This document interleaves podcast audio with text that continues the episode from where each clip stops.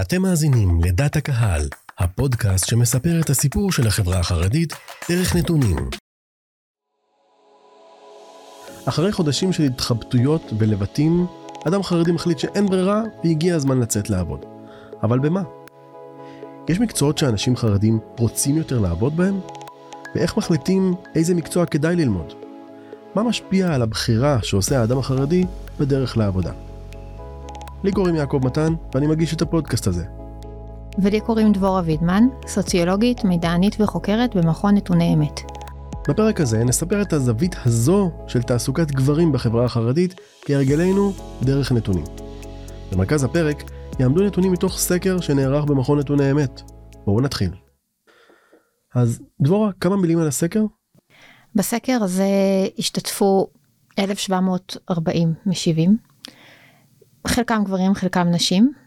מה שמעניין אותי לציין זה שאנחנו יכולים לראות שלנשים, אנחנו נראה את זה לאורך הסקר, לנשים יש עמדות מאוד ברורות על מה הגברים שלהן יעבדו, ילמדו, יעסקו, זה חשוב להם, זה מעסיק אותם. אז אני אשאל אותך בתור התחלה, אנשים נכנסים לעולם התעסוקה בלי שום הכשרה, ועדיין הם רוצים מקצוע מכובד. יש דרך לעשות את זה? זו שאלה מצוינת. אנחנו רואים בסקר שאנשים רוצים במקביל, גם חשוב להם להרוויח הרבה כסף, וגם חשוב להם הסטטוס והכבוד, המימוש העצמי שנלווה למקצוע. נפרט על זה בהמשך, על, על, על היחס בין כסף למימוש עצמי, איזה אנשים, באיזה שלב חיים. כלומר, למה בכלל, כן, למה בכלל יוצאים לעבוד? האם כדי להרוויח כסף או כדי לממש את הכישורים? אבל אני חייב להגיד, הזכרת פה את העניין של סטטוס ו...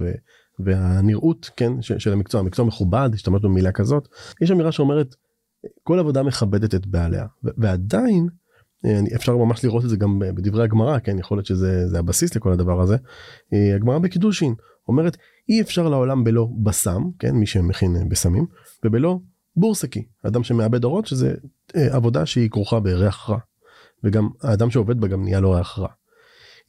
אשרי מי שאומנותו בסם, ואוי לו למי שאומנותו אה, אה, בורסקי. כלומר, נכון שכל עבודה מכבדת בעליה, ועדיין יש איזשהו אה, חשיבות או ערך, אה, לעבוד בעבודה שנראית טוב, או מריחה טוב, או מתקבלת יפה בקהילה.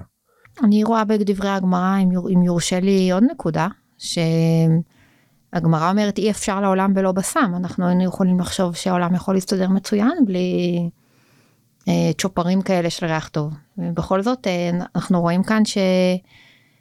ושוב, אני חושבת שאני ארחיב על זה בהמשך, אבל יש, יש איזשהו שלב שבן אדם מחפש מעבר לקיום בסיסי, ומעבר לצרכים מינימליים, ו... וזה לגיטימי, וזה טוב, וזה... זה אפילו חשוב, אי אפשר לעולם בלא זה.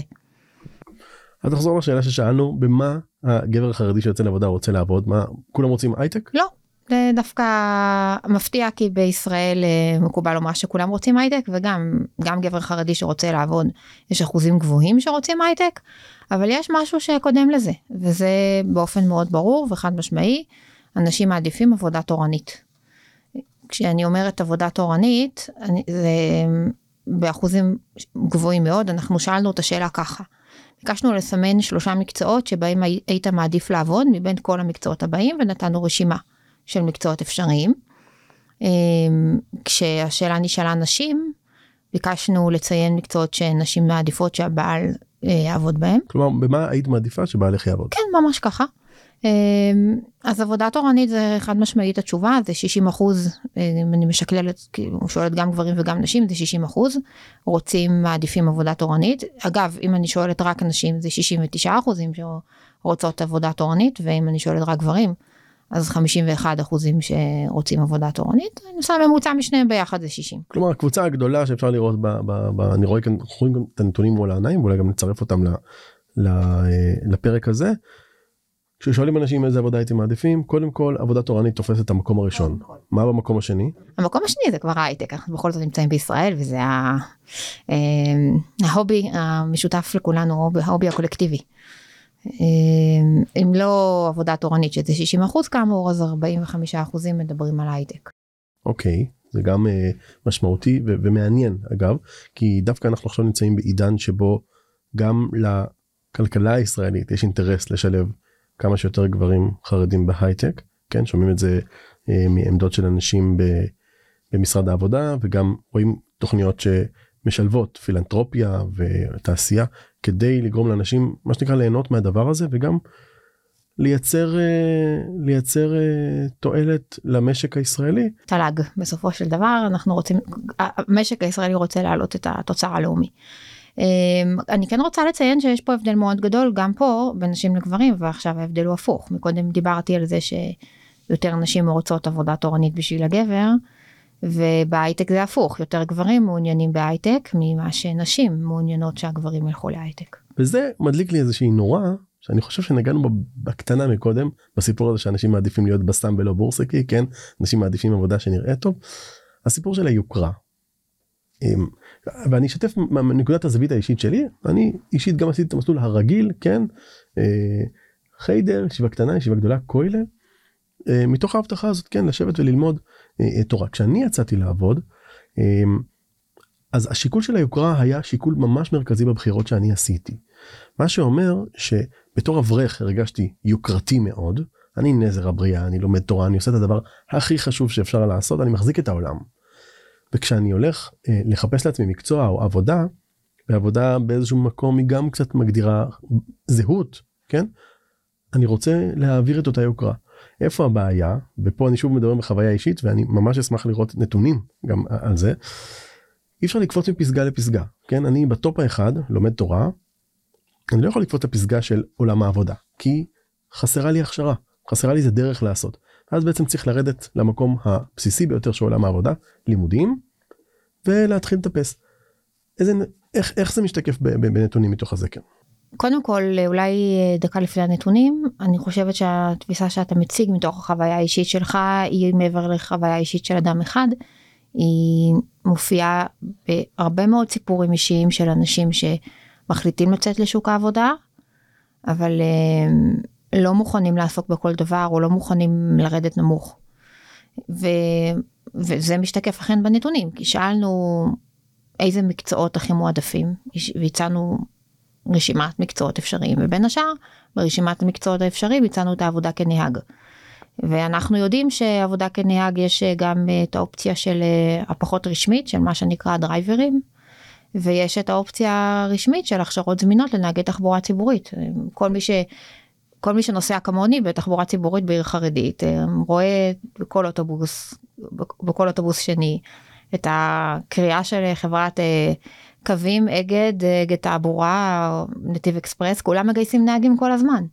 חשוב לציין, אני כן פה, אני בכובעי האחר, עבדתי לפני כמה שנים בארגון של קרם מפתח, שהוא היה שילוב של הג'וינט, משרד העבודה, והמטרה הייתה לעזור לאנשים להשתלב בתעסוקה משמעותית, והייתה פנייה של משרד התחבורה, שאמר, אנחנו רוצים לגוון את התחום הזה של נהגי תחבורה ציבורית, כי ברגע שנגיד, נהגים, נהגי תחבורה ציבורית הם רק גברים חילונים, או רק גברים מהחברה הערבית, או רק מחברה מסוימת, אז אין גיוון במקצוע, וכשאין גיוון במקצוע, נגיד יש חג, או משהו כזה, חג, חג מוסלמי למשל, אז משמעותית יורדת התדירות של האוטובוסים, כי אנחנו תלויים במגזר אחד.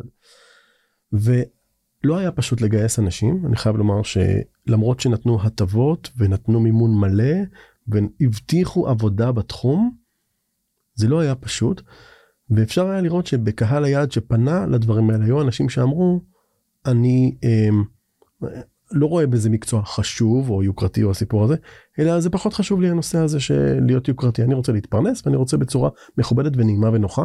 אגב, חשוב לציין שדווקא הדוגמה שהזכרת של נהג, זו עבודה שיש בה נחת רוח, אין בה, זה לא עבודה פיזית קשה, כן, זה בשונה מ, מ, מעבודות אחרות שהן פיזיות קשות, ו, וזה ממש שאלה לשאול, כמה אנשים באמת אמרו שהם רוצים את המקצוע הזה של נהג, מבחינת נתונים, כי אני ראיתי חמישים אנשים, ואת אומרת פה אלף ושבע מאות ענו על הסקר. אז כן, אם אמרנו מקודם ש-שישים אחוז אמרו שעבודה תורנית זה עבודה מועדפת, ו-ארבעים וחמישה אחוזים. אמרו שההייטק זה עבודה מועדפת, אז כאן אנחנו מדברים על שבעה אחוזים. וואו, זה... נפילה דרמטית, זה פחות מזה, זה רק עבודה פיזית, כמו שהזכרת מקודם, מעל גבי עבודות פיזיות, אז פחות מזה זה רק עבודה פיזית, שלא דורשת ידע מקצועי, פועל ייצור או משהו כזה. כלומר, כשמסתכלים על הנתונים הגדולים, באמת, הציבור החרדי לא נוהר בהמוניו למקצוע הזה, למרות שאגב הוא מכניס יפה. כן, לגבי מכניס יפה, אז באמת, אני לראות את נתונים משרד העבודה, נהג מונית מרוויח שישת אלפים תשע מאות שקלים בחודש, אבל נהג אוטובוס בתחבורה ציבורית מרוויח שלוש עשרה אלף ושלוש מאות שקלים לחודש, זה מעל השכר הממוצע במשק, זה לא שכר כל כך גרוע, אנחנו נדבר עוד מעט על הייטק ואולי נפתיע בנתונים בהקשר הזה. אנשים אומרים, אני לא מתלהב מלהיות נהג אוטובוס, רק שבעה אחוזים מציינים את זה כמקצוע מועדף, אבל שאלנו עוד שאלה, שאלנו בשאלה נפרדת רשימה של מקצועות, ושאלנו את המשיבים עד כמה קשה יהיה לגבר החרדי שלמד עד היום בכולל לרכוש את המקצוע הזה. כלומר, מה הצווח המימוש מהרגע שאני אומר אני רוצה לעבוד בזה, לבין הרגע שאני יכול באמת להתחיל לעבוד בזה? כן, שאלנו עד כמה זה יהיה קשה, ו-שבעה עשר אחוז בלבד חשבו שזה קשה להיות נהג אוטובוס, זה אומר שכל האחרים חשבו שזה לא קשה. זה לא קשה להיות נהג אוטובוס, שמונים ושלושה אחוזים חושבים שזה לא קשה, אבל זה עדיין לא רצוי. כלומר, קל לרכוש את המקצוע, כן, אבל אנחנו פחות רוצים לעסוק בו. אגב, לעומת ההייטק, מה המחשבה? לעומת ההייטק זה מעניין מאוד, כי בהייטק אנחנו באמת רואים שזה הפוך, אנשים מודעים לכך שזה קשה, שבעים אחוזים מהמשיבים אומרים כן, זה קשה לרכוש מקצוע הייטק, בכל זאת ארבעים וחמישה אחוזים אמרו שזה, שזה מקצוע מועדף. הקושי לא, לא מנע, לא מנע מהם, המודעות לקושי לא מנעה מהם לציין אותו כמקצוע מועדף. חשוב לי לציין ביחס לשכר, אני אמרתי מקודם, הזכרתי מקודם את השכר של נהג בתחבורה ציבורית, שלפי נתוני משרד העבודה הוא שלוש עשרה אלף ושלוש מאות, אז כמה מרוויח מתכנת? כמה מרוויח מתכנת בלי תואר אקדמי? כמה מרוויח מתכנת עם תואר אקדמי? עכשיו, בהנחה שהאדם החרדי הממוצע שהולך ללמוד, הולך להייטק, הוא מחפש את התוכניות הקצרות, המותאמות לחרדים, הוא יוצא בדרך כלל עם תעודה של הנדסאי, אולי אפילו, אולי אפילו טכנאי, אז השכר הוא די דומה, שלוש עשרה אלף. אמנם אני יודעת שמדברים בשוק הייטק על משכורות הרבה יותר גבוהות, ו... משרד העבודה מספר לנו שתואר מאוניברסיטה בשוק ההייטק, מפתח תוכנה, מהנדס תוכנה עם תואר מאוניברסיטה, מרוויח שלושים ושבעה אלף שקלים בחודש, מהנדס תוכנה, מפתח תוכנה עם תואר במכללה, מרוויח עשרים וחמישה אלף שמונה מאות, אבל מפתח תוכנה עם תעודת הנדסאים, מרוויח שלושה עשר אלף, זה פער דרמטי, והיות שאנחנו מדברים על גברים חרדים שברובם, בכל אופן לפי הנתונים המוכרים לי, הולכים למסלולי הנדסאי, תוכנה, ולא למסלול, ולא לאוניברסיטה, למסלול ארוך, אז לא בטוח שמרוויחים, לא בטוח שבמסלול ההייטק הם ירוויחו יותר מאשר במסלול הנהג. ועדיין לפי הנתונים, יש קבוצה גדולה מאוד, כן, עשרות אחוזים, אמרת ארבעים וחמישה אחוזים, כמה?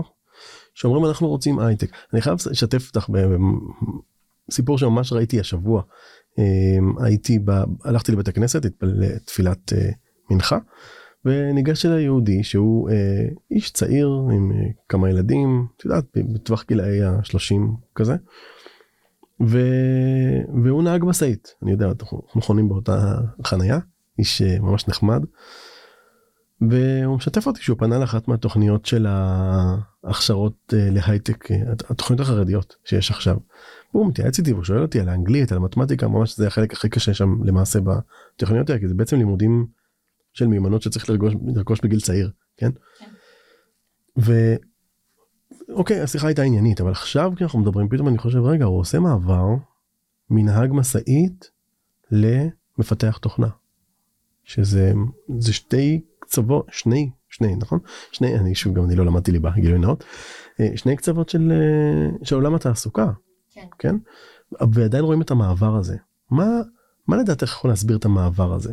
אני, אני חושבת שזה מאוד פשוט. אנשים רוצים סטטוס, לא מסתפקים בהכנסה. אולי נציג למאזינים שלנו את פירמידת הצרכים של מסלו, אני מניחה שחלקם מכירים אותה, אבל לטובת אלה שלא נתקלו בה, אז נדבר עליה. תיאוריית הצרכים של מסלו מדברת על פירמידה של צרכים, שרק אחרי שאנחנו משיגים קומה אחת, אנחנו יכולים לעלות לקומה הבאה. מסלו ניסח את, את התיאוריה שלו באמצע המאה ה-עשרים, הוא דיבר בהתחלה על צרכים פיזיולוגיים בסיסיים, על אוויר, על מים, על אוכל, על קורת גג. שינה, כן. שינה, כן, הצרכים הכי בסיסיים של הקיום. שזה אומר שאם אדם אין לו אותם, צורך העניין, אני עכשיו מת מרעב, לא אכלתי שלושה ימים, אני לא עסוק בלחשוב על שום דבר, לא מעניין אותי הקומות הבאות שזה, אם אוהבים אותי, או אם יש לי איפה לגור, אני רוצה עכשיו לאכול ולישון. אם נסתכל על זה בזווית ראייה של מלחמות עולם, ומאסלו פעל בתקופה הזאת, אנשים מאבדים צלם אנוש כשהם רעבים.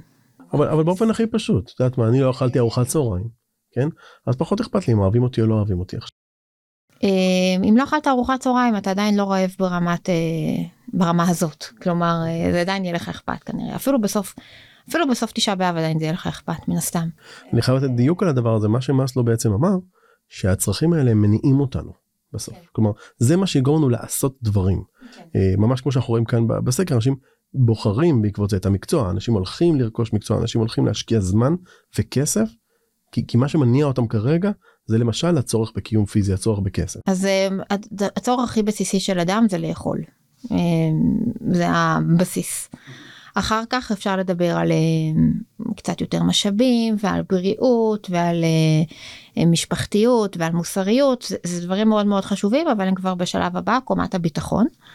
אחר כך מדברים על שייכות וזהות. זה כבר חברות, משפחה וקהילה. השלב הבא זה כבוד והערכה. הערכה עצמית, ביטחון עצמי, כבוד לאחרים. לעשות דברים כדי לקבל הערכה. והשלב הכי גבוה בפירמידה, שלא לא חייבים להגיע אליו. ברוב העולם כנראה לא מגיע אליו. כן, זה השלב המימוש העצמי. אנחנו יכולים לראות שבחברות השפע, בעולם המערבי, זה נושא שנידון כל הזמן. בן אדם רוצה להרגיש שהוא מממש את עצמו. ובחברות, בעולם, בחברות מה שנקרא העולם השלישי, זה בכלל עולה לדיון, כי אנשים נמצאים הרבה קודם. להם יכולת לדון בזה. אז אם, אז אני רוצה לחזור לאותו נהג אוטובוס, סליחה, לאותו נהג משאית. אני רוצה לוודא שהבנתי נכון. אוקיי. אחרי שכבר יש לך אוכל, ויש לך נגיד בית וביטחון בקיום פיזי, וברור לך שאוהבים אותך, ואתה, יש לך קבוצת השתייכות, אז אתה יכול להגיע למקומות גבוהים יותר של מימוש עצמי ודיבור על רעיונות גבוהים. כן. אז אם אני מדברת על אותו נהג מסעית שפנה אליך, הוא כנראה, יש לו צרכים פיזיולוגיים בסיסיים, הוא רכש לעצמו ביטחון בקיום הפיזי, יש לו כנראה גם, קבע בשבילו שיש לו גם שייכות וזהות במשפחה שלו, הוא יכול להתפנות, לדאוג לכבוד והערכה. עכשיו, כבוד והערכה בקהילה, קל יותר להשיג כשאתה עובד במשרה שנחשבת, מאשר כשאתה נהג מסעית. אני מכירה את הסיפור הזה מעוד, אני יכולה לספר סיפור של מישהו מקרובי משפחתי, שבאיזשהו שלב היה צריך לפרנס את משפחתו, רצה לה, היה חייב להתחיל לעבוד מהרגע להרגע, לא היה לו הכשרה מקצועית, אבל יש לו כישרון וידיים טובות, התחיל לעבוד במוסך. עבודה שחורה במוסך, במובן הכי פשוט של המילה, לשכב מתחת הרכבים, לנסות, לנסות לאתר תקלות, לחזור הביתה שחור, זה מאוד קשה למי שהגיע דווקא מהחברה החרדית, בחור ישיבה אברך, מכובד, מחויית. מחויית וגם מכובד בתפיסה שלו, התפיסה העצמית שלו, התפיסה של אדם מאוד מכובד. זה קשה לרדת כל כך למטה, וזה לא היה קורה אם לא הצורך בביטחון בקיום הפיזי. אבל אחרי שזה הושלם, זאת אומרת, אחרי שיש קצת מזומנים בחשבון הבנק שמאפשרים לקנות לילדים מטרנה, אז uh, הצורך של הכבוד והערכה הוא קריטי, ואז uh, תוך כדי עבודה במוסך, הוא התחיל ללמוד uh, במקביל, בשעות uh, הערב, uh, תכנות. Uh, אני מרגישה שאנחנו לא מחדשים, כולם הולכים ללמוד תכנות, אבל זה, זה באג ישראלי, אנחנו לא אשמים בו. אבל נתאר פה משהו מעניין, אגב, ראינו את זה ממש ב- ב- בסקר, בנתונים, את הדבר הזה שאנשים אומרים, הם, איך זה בא לידי ביטוי, הסיפור של מסלו בתוך הנתונים? זה מאוד פשוט. יש שאלון מקובל בעולם ששואלים אנשים מה מניע אותך לבחור מקצוע, לפי מה אתה, לפי מה אתה רוצה. ו... וכשאנחנו, ושאלנו, שאלנו את השאלות הרגילות, הסטנדרטיות, מה, אולי אני אקריא אותם ואני אראה איך הן מקבילות למסלו. שאלנו אנשים מה חשוב לך ביותר במציאת תעסוקה, ונתנו את כל ההגדרות של מסלו כפי שהן מתבטאות בפועל בתעסוקה. כסף לאוכל ולצרכים חיוניים זה צרכים פיזיולוגיים בסיסיים. מקצוע שאוכל לעבוד בו ולאורך זמן זה ביטחון בקיום הפיזי, יוכל להמשיך לקיים את הצרכים הפיזיולוגיים. עבודה ששומרת על השייך לקהילה זה שייכות וזהות. עבודה מכובדת ומעוררת הערכה, זה כבוד והערכה.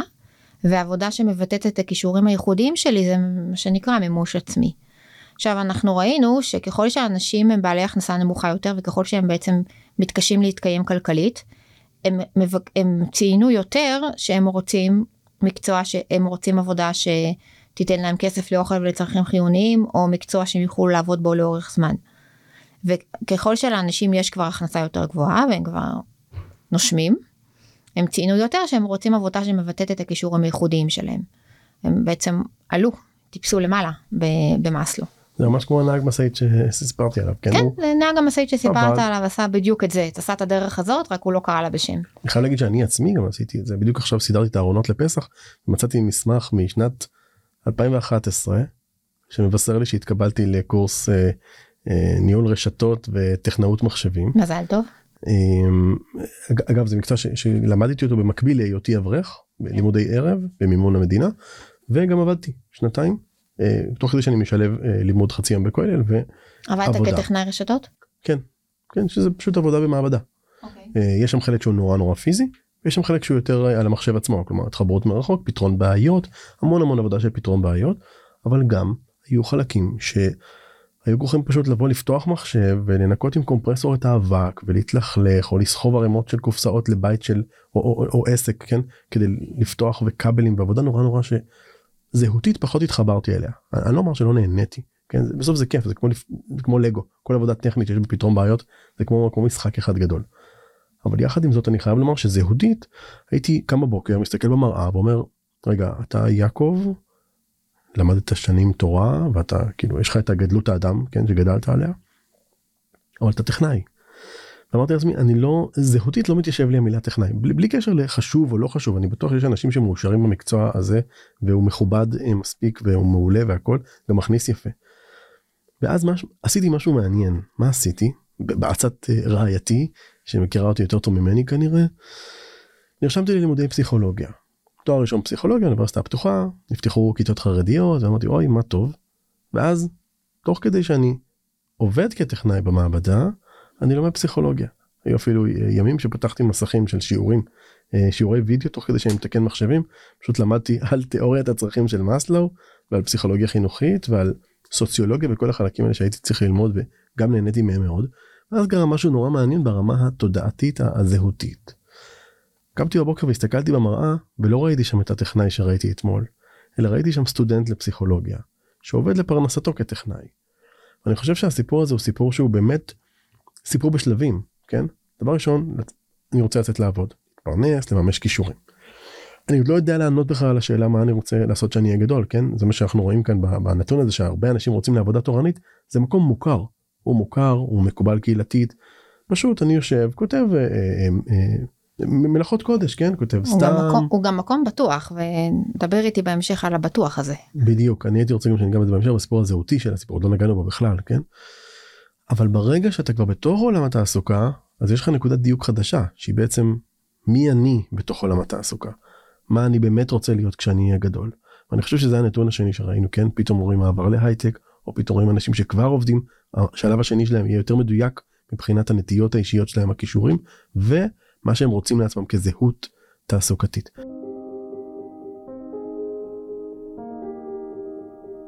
אנשים אומרים שמי שיוצא לעבוד הוא מתקלקל בעבודה, כלומר הוא נהיה פחות חרדי. ואני אגיד, זה לא בדמיון, כן? אני לא מזמן קיבלתי, אני מקבל טלפונים מאנשים שעוסקים בהכשרות לחרדים, שאומרים, תשמע, אני דואג, אני רואה את האנשים בכיתה שלי או בקבוצה שלי, פתאום אני רואה שהם קצת מתנהגים כמו, לא כמו אותם חרדים שהם נכנסו לתוכנית. האם זה קשור לאותו, לאותו מסע שאדם עושה בחיפוש זהות תעסוקתית? השאלה הזאת היא שאלה שרוב ה... רוב האנשים, זאת אומרת, שבעים אחוז מ-שבעים בסקר, כששאלנו אותם, האם זה נכון שאנשים מתקלקלים כשהם יוצאים לעבוד? שאלנו את זה קצת אחרת, יותר מרוכח. שאלנו האם זה נכון שמי שנשאר בכולל הוא יותר שמור ממי שיוצא לעבוד. שבעים אחוז הסכמה. שזה הסכמה מאוד גבוהה עם המשפט. תיבת נוח או לא תיבת נוח? כן, זו תיבת נוח. והשאלה עכשיו היא, או אתה יודע, בלשון החזוני, שזה המערות שבמדבר, הישיבות והכוללים. ואז עכשיו השאלה היותר מעניינת מבחינתי, זה מי חושב שמי יותר, פחות או יותר זה העמדה הרווחת, אבל מי יותר חושב שמתקלקלים בחוץ, ומי יותר חושב ש... שלא מתקלקלים בחוץ, זה היה מעניין לראות. וכאן ההבדל היה בין נשים, קבוצות שונות של נשים.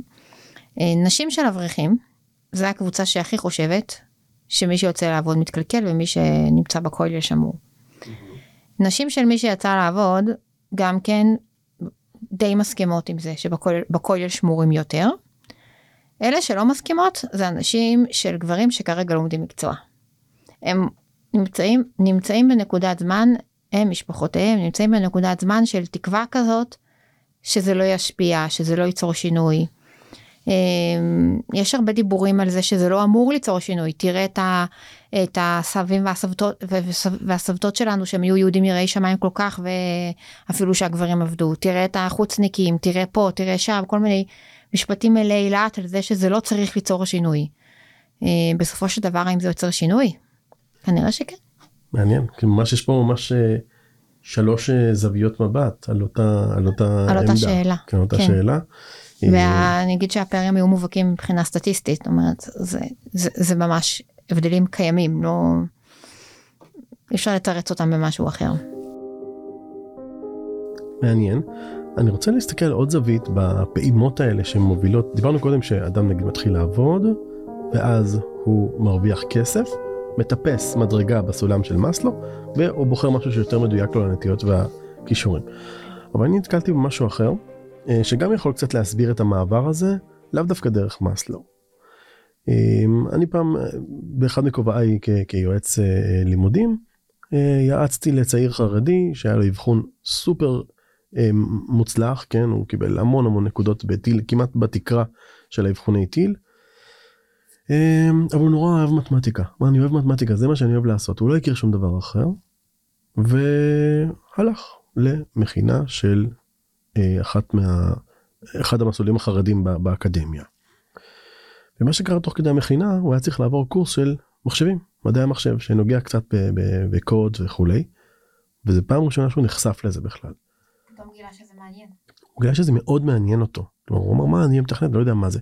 ברגע שהוא נחשף תוך כדי הלימודים, להתנסות, רזה וקטנה, בתחום תעסוקתי שהוא לא הכיר, הוא פשוט נדלק על זה, ועבר מסלול בתוך האקדמיה, מתואר במתמטיקה, או הנדסה, מה שהוא רצה, לא בדיוק אני זוכר, דברים שהוא לא היה שלם איתם, אבל זה מה שהוא הכיר, לתואר במדעי המחשב. והסיפור הזה נורא מעסיק אותי, זה היה לפני כמה שנים, ואני נורא עסוק בזה במחשבה, של איפה יש מרחבי התנסות לאנשים שרוצים לבחור לעבוד. הרי בסוף אני הולך ללימודים, ואני משקיע המון זמן, ולפעמים גם המון כסף. ויכול להיות שאני פשוט לא מכיר את, ה... את הדברים האחרים. זה נכון. אני תוהה אם חוזרת למסלו ושואלת אם יש זמן למשחקים. אם מישהו יוצא לעבוד כשיש לו כבר משפחה עם שלושה ילדים לפרנס, אני לא בטוחה שהוא כל כך פנוי למשחק של הגילוי. טווח הניסוי שלו נורא קטן. כן, ויכול להיות שאין לו ברירה, אלא להתחיל עם מה שיש, ולנגן לפי שמיעה, או לתכנן את עצמו מחדש, תוך כדי שהוא כבר על, ה... על האוטובוס. יש תפיסה של חזון תעסוקתי, שאומרת, האמת שזו תפיסה של חזון ארגוני, שאומרת שהיעד משתנה תוך כדי הנסיעה. אתה מגדיר מראש יעד, אם לא תיסע בלי יעד, אז תגיע לשום מקום, כמו שאומר חתול של אליס בארץ הפלאות. אבל אם אתה, גם אם יש לך יעד, אתה לא אמור להיות סגור נעול עליו, ודווקא בתוך מערכת של אילוצים, יש הרבה מאוד תיאוריות של איך אתה בוחר מקצוע, ואחת מהם זה תיאוריית התיחום והפשרה, שאומרת, אתה מתחיל ממה שיש, ואתה מתפשר לפי נתוני חיים שלך, ועם זה אתה משחק, עם זה אתה זורם. שריל סנדברג, שעבר סמנכ"לית פייסבוק, לא יודעת מה היא עושה היום, כתבה ספר על קריירה של נשים, והיא כתבה, היא מתייחסת לקשיים תעסוקתיים אופייניים לנשים. היא מדברת על תפיסה של הקריירה לא בתור סולם טיפוס, שאני עולה שלב אחרי שלב, אלא בתור מבוך טיפוס, כמו שיש לפעמים בפארק גן ילד, פארק של מתקני ילדים. סולמות וחבלים או קיר טיפוס? לא, לא קיר טיפוס. אין אופציה לפול? לא קיר טיפוס, כי אתה צריך שיהיה לך את האופציה לסגת אחור ולחשב מחדש. סולמות וחבלים, אבל בתלת מימד, באמת שאתה, לפעמים כדי להגיע לגליצ'ה היותר גבוהה, אתה צריך קודם לרדת ואז לעלות שוב. אז שוב, היא דיברה, היא התייחסה לאתגרים מאופיינים לקריירה של נשים, לידת ילדים באמצע, או כל מיני מעצורים מהסוג הזה, אבל אני חושבת שזה נכון לא פחות לגברים חרדים שמתמודדים עם האתגרים שלהם, שמתחילים, מתקדמים, מציבים מטרה, חותרים אליה, לפעמים מחשבים מסלול מחדש. אנחנו לא, אולי קל, כיף לנו לדמיין איזה מן עולם תיאורטי, שאנחנו בוחרים את המקצוע המתאים ביותר, חותרים אליו, מגיעים אליו, אבל המציאות לא נראית ככה, יותר מורכבת. מרתק. אז נגענו בהכל? כאילו אני דיברנו... חושבת שכן. אז תראה, הסקר הזה יכול לפרנס עוד כמה וכמה פודקאסטים מרתקים, כי הוא באמת, אה, יש בו הרבה מאוד שאלות מעניינות לעסוק בהם, אבל בואו לא נכביד על המעזדים שלנו יותר מדי. נכון, בכל אופן נתונים זה משהו שצריך גם לדעת לעכל אותו. טוב, אז דיברנו כאן על איזה מקצועות אנשים רוצים לבחור, ואיזה מקצועות הם מעדיפים.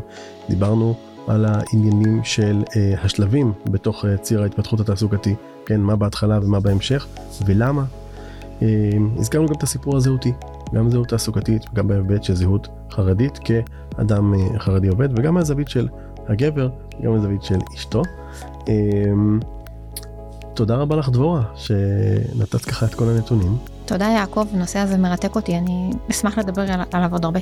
אולי בעוד פרקים, ותודה לכם המאזינים שהקשבתם לנו אה, עד כאן, אה, לעוד פרק של דאטה קהל, את הסאונד אה, ערך נתן אפשטיין, תודה לך נתן, אתה נמצא איתנו כאן באולפן, גילוי נאות, אה, אפשר להאזין לנו בספוטיפיי, באפל ובגוגל, וגם באתר נתוני אמת בקרוב, אה, אם אתם מאזינים באפליקציות שאפשר לדרג בהם, כן, בספוטיפיי ובאפל, אני ממש אשמח שתדרגו אותנו בחמישה כוכבים, כדי שעוד אנשים שמתעניינים בתוכן יוכלו לפגוש אותו באפליקציות.